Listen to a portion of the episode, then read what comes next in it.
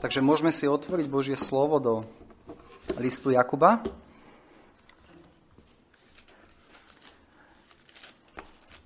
A dneska už je to 7. krát, čo otvárame e, tento list. A nezabúdajme, že zámerom tohto listu je, aby sa viera kresťanov, ktorým Jakub píše, teda aj nám, e, prakticky prejavila v našom živote a dokázala sa ako živá, práva viera. A videli sme doteraz, že jeden zo spôsobov, akým Boh testuje našu vieru, či naozaj máme tú živú vieru, a sú rôzne skúšky, ktoré Boh dopúšťa do našich životov. A videli sme, že tieto skúšky majú zámer, ktorým ich Boh dáva. A Videli sme, ako som povedal, že cez tieto skúšky Boh testuje našu vieru, čo je veľmi dobré. Ale rovnako cez tieto skúšky Boh buduje náš charakter a keď sa v týchto skúškach dokážeme, čítame vo verši 20, že dostaneme korunu života. A naposledy sme začali otvárať ďalšiu tému, ktorá veľmi blízko súvisí s tým, čo sme hovorili vo veršoch 1 až 12 o skúškach a to tému pokušenia. A hovorili sme o tom, že skúšky, ktorými ideme v našich životoch, sa môžu často stať pre nás pokušeniami k hriechu. A ale videli sme, že hoci skúšky dopúšťa do našich životov Boh, pokušenia k hriechu nikdy nie sú od Boha. A nikdy nemôžeme vinu za naše hriechy prenášať na Boha alebo na iných. A tiež sme videli, že táto tendencia prenášať vinu za naše hriechy na iných na iných ľudí alebo veci alebo okolnosti je niečo, čo je v nás a v našej hriešnej prirodzenosti od stvorenia sveta. A rovnako to vidíme v dnešnej dobe. Keby ma moji rodičia vychovávali tak, ako mali, nebolo by so mňa to, čo je teraz. Keby, keby ma moje deti poslúchali, nevybuchal by som, alebo nevybuchol by som do hnevu. Často viníme svoj charakter, za to, za naše hriechy, ktoré spáchame. Často viníme, viníme okolnosti, v ktorých sa nachádzame a v konečnom dôsledku viníme Boha, ktorý dopustil, že sme v tých okolnostiach. Takže naposledy sme skončili tým, že sme negatívne vymedzili, že žiadne pokušenie k hriechu nie je od Boha a teda, že Boh nenesie žiadnu zodpovednosť za naše hriechy. Hovorili sme o tom, že je to nezlúčiteľné s Božím svetým charakterom a tým, akým je, aby Boh akýmkoľvek spôsobom nás pokúšal do hriechu. Takže videli sme negatívne a to, že Boh nepokúša do hriechu. A to sme videli vo verši 13, nech nikto nehovorí, keď je pokúšaný, že vraj pokúšaný som pokúšením od Boha, lebo veď Boha nemožno pokúšať na zle a tiež ani sám nepokúša nikoho. A dnes, ak pán dá sa, ideme pozrieť pozitívne, skadial teda toto pokušenie prichádza. A kto nesie hlavnú zodpovednosť za moje hriechy? A keď poviem slovo pokušenie, tak možno mnohým z nás sa ako prvá vec, ktorá sa asociuje v našich mysliach s týmto slovom, je diabol alebo satan. Mnohí možno prídu na mysel texty, ako diabol pokúšal Evu, ako diabol pokúšal pána Ježiša. A, a možno by niekto rád čítal tento text vo verši 14, na ktorý sa dnes pozrieme, ale každý je pokúšaný od diabla. A najmä v charizmatických kruhoch je silná tendencia prenášať vinu za svoj hriech na diabla. A silný dôraz sa kladie na to, že kresťan potrebuje vyslobodenie od diabla. Ale aj mimo týchto charizmatických kruhov sú učenia, že najväčší problém, prečo bojujeme s pokušeniami a hriechmi, je diabol. Sú to démoni, ktoré ma, ktorí majú nad nami moc a sú zodpovední za naše hriechy. A čo my potrebujeme, je vyslobodenie od týchto démonov. A aj keď sa teraz v našom texte uh, diabol, uh, Jakub tejto otázke ohľadne pokušenia od diabla priamo nevenuje, je nepochybné z písma, že diabol a Satan je reálny a že je náš reálny nepriateľ. A to, čo, to, čo dneska budeme hovoriť, tým ničím nechcem poprieť túto pravdu, ktorú písmo jasne učí. Že je tu diabol, je náš nepriateľ a je to pokušiteľ. A v 1. Petra 5.8 čítame, buďte triezvi a bdejte, lebo váš protivník diabol obchádza ako revúci lev a hľadá, koho by zožral. Toto je jasné učenie Biblie. Je tu diabol, je náš nepriateľ a obchádza ako revúci lev a hľada, koho by zožral. 2. Korinským 12.7 čítame o Pavlovi, ktorému bol daný osten do tela a tento osten nazýva Pavol aniel satanáš, aby ma pohlavkoval. Takže vidíme tu reálne pôsobenie diabla, satana, ktorý súžuje týmto ostňom apoštola Pavla. A 2. Korinským 2.10 čítame, aby ste neboli oklamaní od Satana, lebo nie sú nám známe jeho úmysly. Takže vidíme, že Satan je klamár, ktorý sa nás snaží oklamať a zviesť. A rovnako je to diabol, ktorý bude chceť zničiť kresťanskú službu. 1. Tesalonickým 2.18 Pavol píše, preto sme chceli prísť k vám, ale nám prekazil Satan. A rovnako nás Biblia učí, že Satan je schopný pokúšať nás k hriechu. 1. Korinským 7.5. Čítame tam kontext manželstva, kde čítame Neukracujte sa navzájom, iba ak, čo z obapolného súhlasu na čas, aby ste stihli na pôzd na modlitbu a zase sa vedno zídite, aby vás nepokúšal Satan pre vašu nezdržanlivosť. Takže vidíme, že je tu reálne pokúšanie satana. A rovnako dobre poznáme záznam, ako bol pán Ježiš Kristus sám, Boží syn, pokúšaný diablom na púšti. A nie len, že tento satan pokúša, ale tento satan, čítame v Biblii, že je veľmi často úspešný v tomto pokúšaní. Máme mnoho prípadov, príkladov v Biblii, kde vidíme, ako bol satan úspešný. V 1. Koronickým 21.1 čítame, vidíme tam hriech, ako dal Dávid spočítať ľud. A 1. Koronickým 21.1 čítame, ale Satan postal proti Izraelovi a naviedol Dávida, aby spočítal Izrael. Vidíme, Satan bol úspešný v tomto pokúšaní. Alebo poznáme ten záznam, keď pán Ježiš hovorí Petrovi, Matúšovi 16.23, chod za mnou, satane, pohoršením si my. Peter svojim konaním konal ako diabola a bol pokušením pánovi Ježišovi. Rovnako vieme o Judášovi, vieme o Ananiášovi a Zozafirovu. Takže vidíme, že Satan je reálny, je náš nepriateľ, pokúša nás hriechu a býva úspešný v pokúšaní, a preto sám Jakub píše vo 4. kapitole 7. verš, sprotivte sa diablovi a utečie od vás. Ale otázka je, ktorú dnes chcem, ak pán dá zodpovedať, kto je v konečnom dôsledku zodpovedný za pokušenie, keď som pokúšaný. Inými slovami, môžem s plnou istotou povedať, že bol som pokúšaný satanom, bol som pokúšaný diablom? Je on ten v konečnom dôsledku primárne zodpovedný za pokušenie v mojom živote a odpoveď je nie.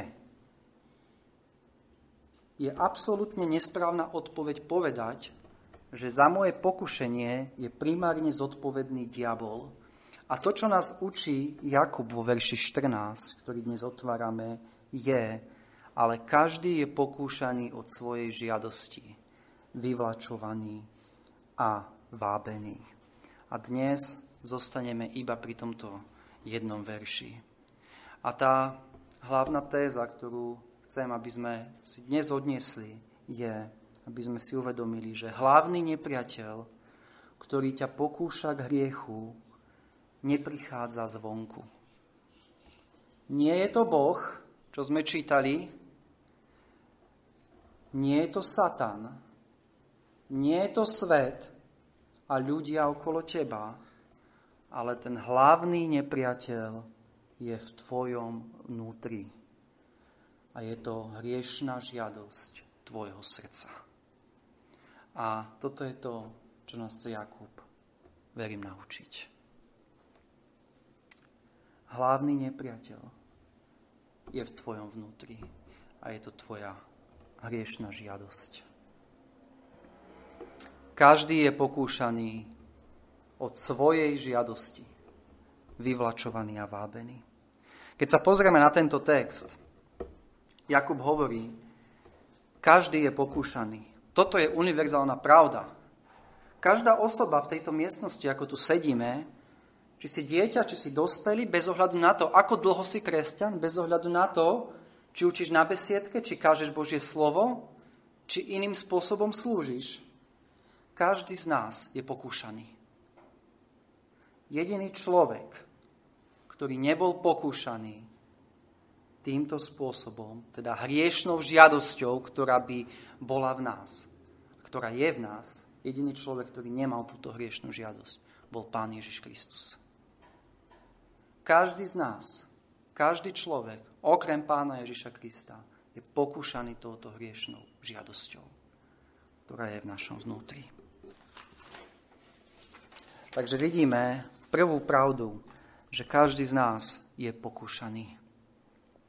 A ďalšiu vec, čo vidíme, že každý je pokúšaný od svojej žiadosti. A je tam dôraz na to slovíčko svojej. Áno, je pravda, že každý z nás sa rodí s riešnou prirodzenosťou a dokonca, keď uveríme a obratíme sa ku Kristovi, tak stále máme pozostatky hriešnej prírodzenosti, ktoré boju, ktorá bojuje a, proti duchu. Telo bojuje proti proti duchu. Ale to, čo tu Jakub hovorí o svojej žiadosti, nemyslí na nejakú všeobecnú e, hriešnú prirodzenosť, ale hovorí, že každý z nás, ako sme tu, každý človek, má, je náchylný k tomu alebo inému hriechu, ktorý je zakorenený v jeho vlastnej prirodzenosti. A tieto žiadosti sú rôzne. Niekto môže mať žiadosť, byť žiadostivý, vždycky mať najnovšiu technologickú novinku a diabol mu môže dávať tento háčik a to, a do, do jeho života, aby sa na to chytil. Hoci niekto iný, napríklad ja, by toto nebolo žiadne pokušenie pre mňa. Mať nejaké technologické novinky. Takže každý má svoje žiadosti. Alebo iný príklad. A budete písať niečo robiť na počítači, na internete a zrazu vám tam vybehne nejaká reklama na zoznamku a bude tam, kliknite a budete tam mať ďalšie obrázky.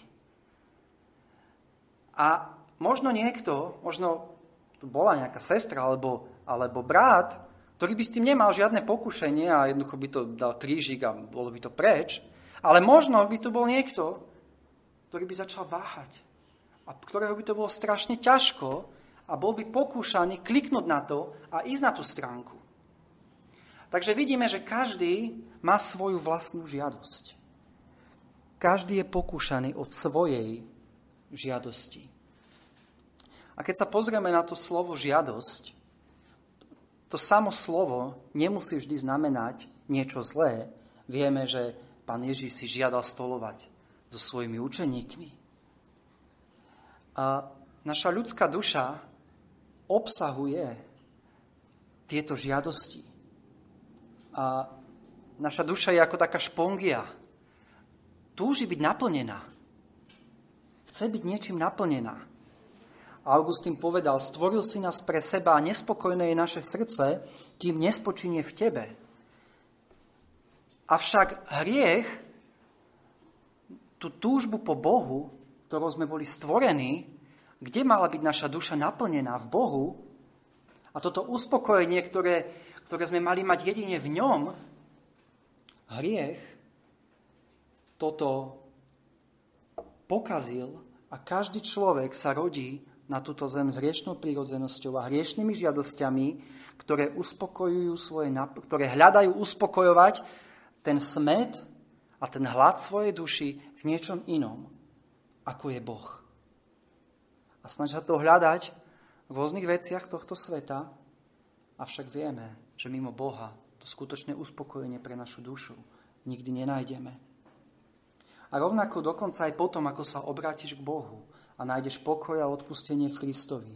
Stále bojujeme, ako som povedal, s hriešnou prirodzenosťou a hriešnými žiadosťami a preto Pavol kričí, biedný a človek, kto ma vytrhne z tela tejto smrti. Rímanom 7.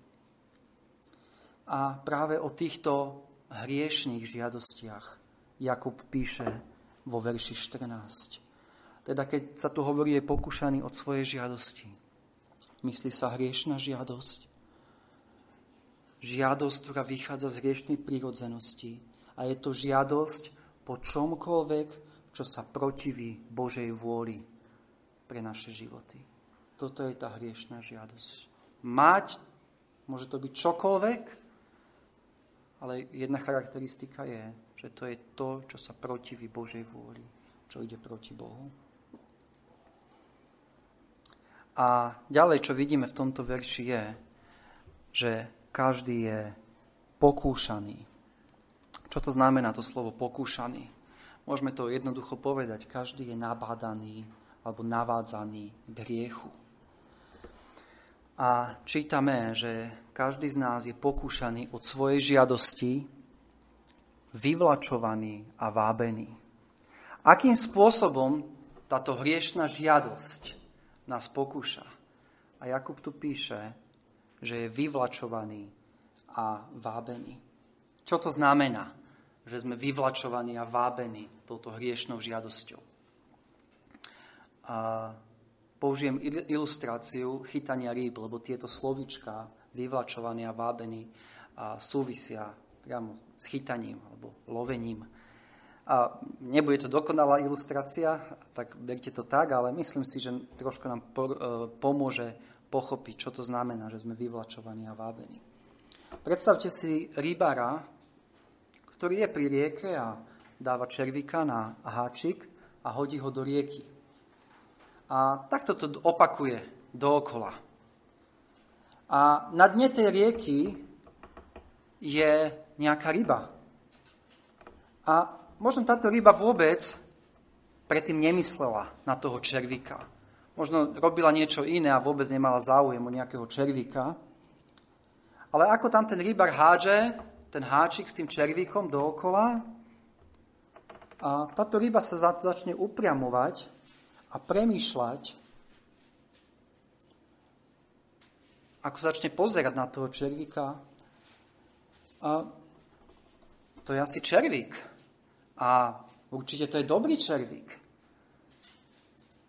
Bolo by dobre mať toho červíka. A táto ryba je vyvlačovaná zo svojich bežných vecí, čo robila predtým, tým, že tam je stále hádzaný ten háčik s tým červíkom. A svoju pozornosť, hoci predtým vôbec sa nepozerala na toho červíka, zrazu upriami na toho červíka. A jej pozornosť je celá chytená tým červíkom. A a ďalšie slovičko, ktorú vidíme, je, že sme vábení.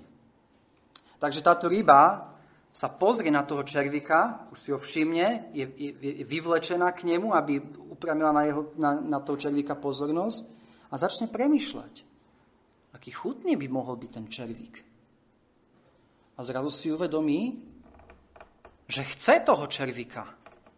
A je to také silné, že nedokáže viac vydržať aby toho červíka mala. Zrazu celý, celá tá situácia sa točí okolo toho červíka, ktorého musí mať a nedokáže si predstaviť ďalej plávať bez toho, aby mala toho červíka. A v tej chvíli tá ryba zabudne, je to iba ilustrácia, takže preto personifikujem, v tej chvíli táto ryba zabudne všetko, čo predtým možno jej rodičia hovorili o tom, aby si dávala pozor na červíkoch, na háčiku, aby, aby, aby pozorovala, že takéto červíky normálne nežijú vo vode, že musel ho tam niekto zvonku hodiť. A, a ako im hovorili, že sú rybári, ktorí sa snažia na takýchto červíkov nalákať ryby, ale že pod tým červíkom je háčik, na ktorý sa môžu chytiť. Táto ryba na toto všetko v tej chvíli zabudne. Je vábená. Je vábená. A jediné, na čo myslí, je, ja musím mať tohto červíka.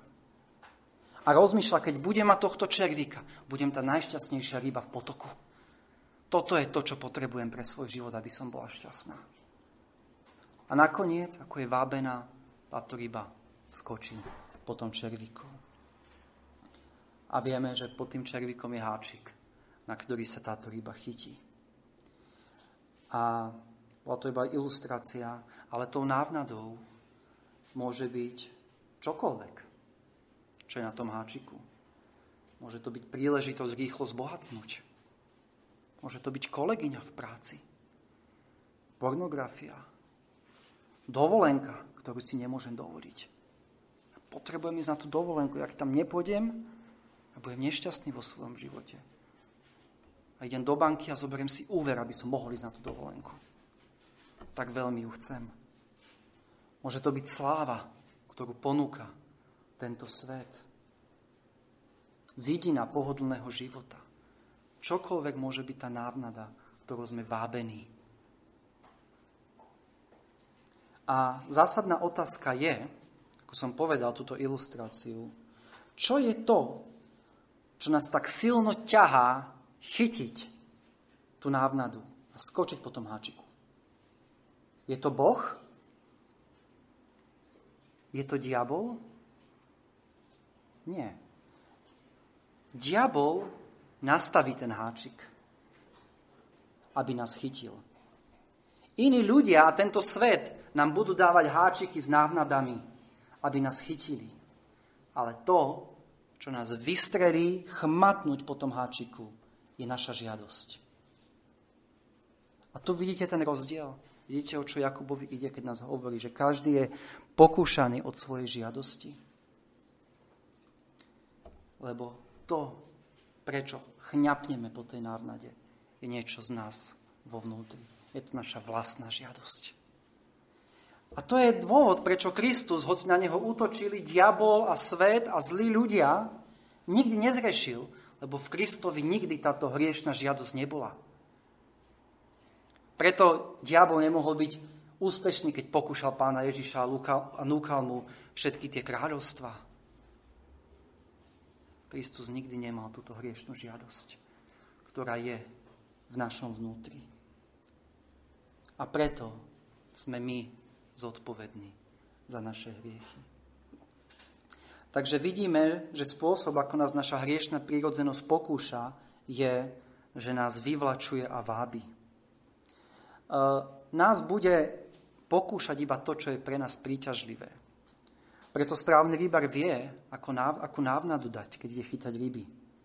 A na rôzne ryby dáva rôzne návnady. A a preto v Genesis 3.6 čítame, máme ten záznam o prvom hriechu človeka, a žena videla, že je strom dobrý na jedenie a že je žiadu, žiadosťou očiam a že je to prežiadúci strom, aby urobil človeka rozumným. Toto bolo v tej žene. Ale už predtým čítame, v kapitole 2, v 9. verši, že Boh dal, aby vyrástol zo zeme všelijaký strom, žiaduci na pohľad. Takže je tam Boh, ktorý dal, aby vyrástol v tej záhrade strom. A ten strom bol krásny. Avšak potom, čo diabol sa rozpráva so ženou, zrazu Už to nie je iba krásny strom, ktorý Boh vysadil, ale je to stro, prežiadúci strom, aby urobil človeka s rozumným. Zrazu Eva nevidí ten strom tak, ako ho vidí Boh, ale Eva ten strom vidí zo svojho vlastného pohľadu. Zrazu je ten strom prežiadúci, aby urobil človeka rozumným. Toto už Boh nepovedal o tom strome. Boh povedal o strome iba, že bol žiaduci na pohľad, ale Eva už vidí tento strom nie iba žiaduci na pohľad, ale ako strom, ktorý urobí človeka rozumným. A zrazu Eva prestane vidieť Boha ako milujúceho otca, ktorý chce len to najlepšie pre ich životy, ktorého je dobré poslúchať a chce to ovocie tohto stromu. A to, čo predtým bolo ako vonkajšie pokušenie od diabla, sa pre Evu stáva tým vnútorným pokušením. A už to nie je iba vonku, že je tam strom, ktorý je krásny na pohľad, ale už je to v jej vnútri to, čo chce ona. Už je to jej pokušenie. A podobne Peter opisuje ľudí, ktorí majú oči plné cudzoložstva. 2. Petra 2.14. Inými slovami, ich predstavivosť naplňa neustále ich srdce objektom ich žiadostivosti. Rovnako ako naše oči, keď sa pozeráme fyzickými očami, premietajú to, čo vidíme do nášho mozgu, tak rovnako táto žiadosť spôsobuje, že naša mysel je naplňaná premýšľaním o tom objekte, ako tá ryba bola zrazu naplnená tým, tým červíkom a už iba o tom rozmýšľala, nevedela si nič iné predstaviť, iba ako mať toho červíka. A to, čo predtým bolo vonkajšie pokušenie, kým, tým, kým ten červík bol na hačiku, sa zrazu stalo jej vnútorným pokušením. Zamestnalo to celú jej mysel a, a chcela to. A toto robí hriech s nami. Zrazu sa všetko v nás točí okolo toho, ako naplniť túto našu žiadosť. Nedokážeme bez, bez tej veci byť šťastní. A ak je toto ten stav, v ktorom si, tak je to znamenie, že si skočil po tom háčiku. Že to vonkajšie pokušenie, ktoré bolo, zrazu je už tvoje vnútorným pokušením. A je to žiadosť, ktorá je v tebe.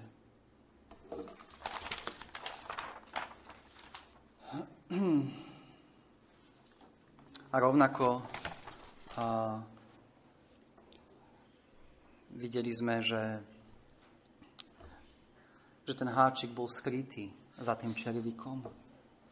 A rovnako naša žiadosť skrýva to nebezpečenstvo, ktoré je spojené s tým hriechom. Naša žiadosť si bude snažiť vždy vykresliť ten hriech v tých pekných farbách ako niečo, čo nie je také vážne, ako niečo, čo nám neublíži, ako niečo, čo je chvíľkové. A zabudne v tej chvíli, že odplata za hriech je smrť. A, a v tej chvíli človek nachádza množstvo výhovoriek a racionalizácií. Prečo mať a, tú žiadosť? A prečo mať ten hriech? Takže toto všetko robí žiadosť, ktorá je v nás, prírodzenosť naša hriešna. Prečítam jeden citát od Tomasa Brooksa, ktorý to veľmi dobre, verím, vyjadril. Človek má v sebe taký zlý koreň, že keby neexistoval žiaden diabol, aby ho pokúšal, žiaden bezbožný človek na svete, ktorý by ho vábil, predsa tá prekliatá hriešna prírodzenosť, ktorá je v ňom, by ho ťahala k hriechu, hoci by vedel, že odplata za hriech je väčšina smrť. To je veľmi dobre vyjadrené, to, čo chci Jakub povedať. Prečo hovorí o, o žiadosti, ktorá je z nás? Lebo keby táto tu nebola, by diabol mohol robiť, čo chcel. Svet by nás mohol pokúšať, ako chcel. Iní ľudia by nás mohli pokúšať, ako chceli. A nič by nezmohli, ako diabol bol neúspešný pri pánovi Ježišovi. Ale ten hlavný problém je táto žiadosť a hriešná prírodzenosť, ktorá je v nás. Takže najväčší nepriateľ, ktorému čelíš každý deň, nie je diabol, si to ty. Viete, niekedy sa rodičia stiažujú, keby, môj, keby moje dieťa sa nedostalo do takej partie, nemuselo tak dopadnúť, ako dopadlo. Inými slovami hovoria, tá partia, do ktorej sa dostalo to dieťa, je najväčší nepriateľ môjho dieťaťa. Alebo keby nepočúvala tú, tú metalovú hudbu, nemuselo by takto dopadnúť. Inými slovami hovoria, tá hudba je ten najväčší nepriateľ môjho dieťaťa. Ale biblický pohľad je, nie. Áno, zlá partia je nepriateľ tvojho dieťaťa. Metalová hudba, roková hudba je nepriateľ tvojho dieťaťa. Ale najväčší nepriateľ tvojho dieťaťa, primárne nepriateľ tvojho dieťaťa je jeho hriešná žiadosť a hriešná prírodzenosť, ktorú má. Nie je to tvoja manželka, nie, nie sú to tvoje deti, nie je to tvoja práca, nie sú to tvoje finančné problémy, čo je tým najväčším problémom, prečo si zhrešil, ale je to tvoja hriešná žiadosť, ktorá je v tebe.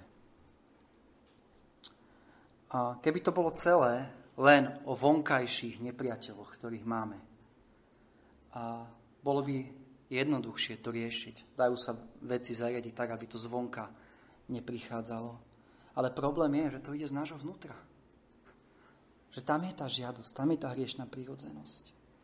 A diabol a svet a iní ľudia môžu ten hriech urobiť iba viac atraktívnym pre našu hriešnú prírodzenosť.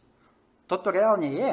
Týmto nespochybňujem, že, že diabol a, a iní ľudia a tento svet, dokonca my sami, môžeme byť pokušením pre iných ľudí, ale a urobiť to ťažším pre toho iného človeka, ale robíme ho iba viacej atraktívnym, ale je tam tá hriešná túžba, čo je ten základ. A, a preto čím viac budeš svoju mysel mať upriamenú na tento svet, čím bude viac mysel naplnená vecmi tohto sveta, tak tým rýchlejšie budeš padať do hriechov. Tým rýchlejšie ťa pokušenia prevalcujú. Takže ako sa brániť proti tomuto pokušeniu? Povedali sme si, že tým problémom je hriešna túžba primárnym, hej, to je dôležité, primárnym problémom je tá hriešna túžba v nás, v našich srdciach. A preto, ako príslovia 4.23 hovoria, nadovšetko, čo treba strážiť, stráž svoje srdce, lebo z neho pochádza život. A to je veľmi dôležité. Preto potrebujeme vždycky v prvom rade upriamiť pozornosť a strážiť si svoje srdce. Áno, rovnako musíme sa strážiť pred zlými vonkajšími vplyvmi. Pred svetom, pred pokušeniami, pred všetkým, čo nás vedie do pokušenia a do hriechu, Potrebujeme sa toho chrániť, utekať od toho preč. Ale pokiaľ nebudeme strážiť svoje vlastné srdce, tak nám to nepomôže. Múry kláštorov nezabránili ohavnostiam, ktoré sa diali v ich vnútri. Ten najväčší nepriateľ, ako som povedal, je v našom vnútri. Takže a, čítame v príslovi, treba strážiť svoje srdce. A ako to máme robiť? Potrebujeme, ako som už povedal, umrtvovať hriech vo svojom živote. V Kolosenským 3.5 čítame, teda mŕtvite svoje údy, ktoré sú na zemi, smilstvo, nečistotu, vášeň, zlú žiadosť a lakomstvo, ktoré je modlárstvom.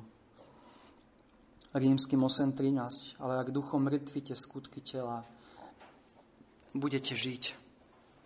Potrebujeme umrtvovať tieto hriešne žiadosti, ktoré sú v našom srdci.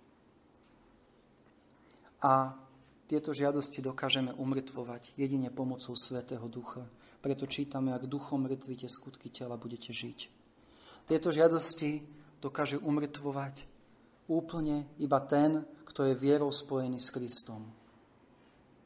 A preto, ak si ešte neprišiel vo viere a v pokáne ku Kristovi, nevyznal mu svoje hriechy a hriešne žiadosti, ktoré sú v tebe, to je tá prvá vec, ktorú potrebuješ spraviť. Musíš zobrať celú zodpovednosť za svoje hriechy a povedať, sú to moje hriechy, ako král Dávid, sú to moje neprávosti, a týchto hriechov a neprávostí sa nikdy nezbavím, ak ich Kristus so mňa nesníme a nepribije na kríž. Takže potrebujeme umrtvovať tieto žiadosti. A ďalšiu vec čítame v Kolosenským tiež v tej istej kapitole, v druhom verši. poštol Pavol píše, na to myslíte, čo je hore, nie na to, čo je na zemi. Potrebujeme naplňať svoje srdce nebeskými vecami. Potrebujeme premýšľať o Bohu, o jeho charaktere, o jeho sláve. Potrebujeme premýšľať a naplňať svoju, svoju mysel Ježišom Kristom, milosťou, evanieliom, Božím slovom. Čítali sme v žalme, ktorý sme dnes ráno čítali, Tvoje slovo skryl som vo svojom srdci, aby som voči Tebe nezrešil. vidíme, som povedal, že naša, naša duša je taká, že túži byť naplnená. A ako sme čítali v Žalme 119, ja ho otvorím,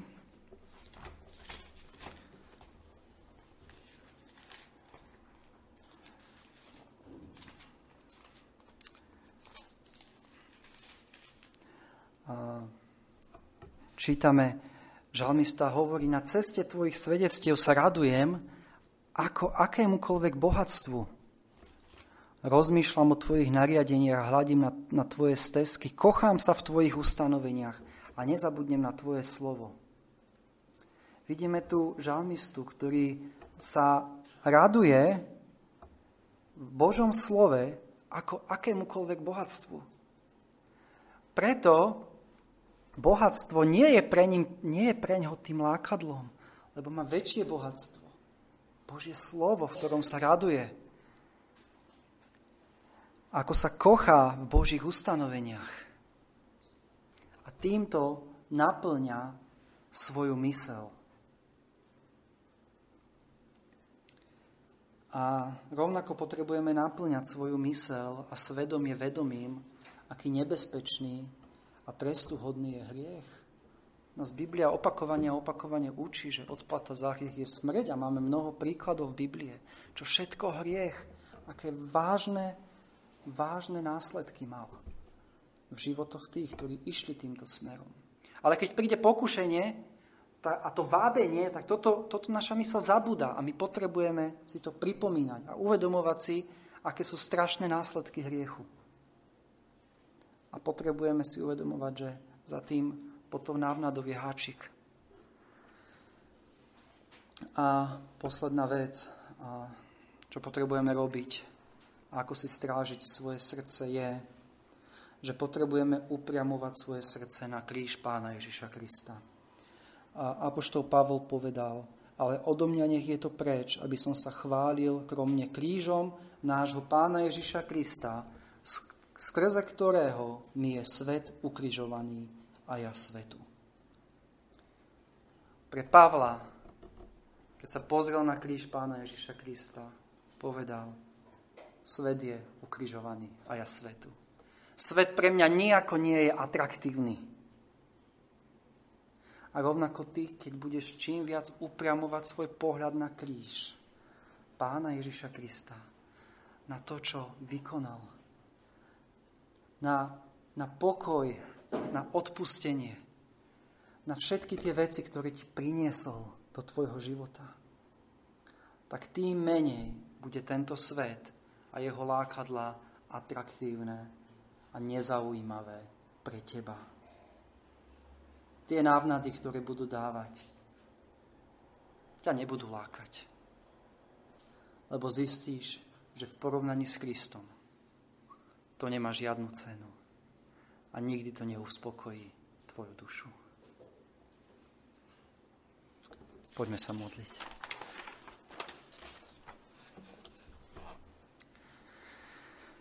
Ďakujeme Ti, Oče nebeský, za Tvoje slovo. Ďakujeme, Páne, že nás tak jasne učíš, a v čom je problém, prečo hrešíme. Ďakujeme, Páne, že že nám ukazuješ, že je to naša hriešná prírodzenosť a naše hriešne žiadosti, ktoré nás vábia a vyvlačujú a pokúšajú k hriechu. Prosíme, Oče nebeský, aby si nám pomáhal strážiť svoje srdce, aby si nám pomáhal, Pane, vždy mať Teba pred sebou, hľadieť na Teba, naplňať svoje mysle Tvojim slovom a mať to najväčšie potešenie v Tebe. Amen.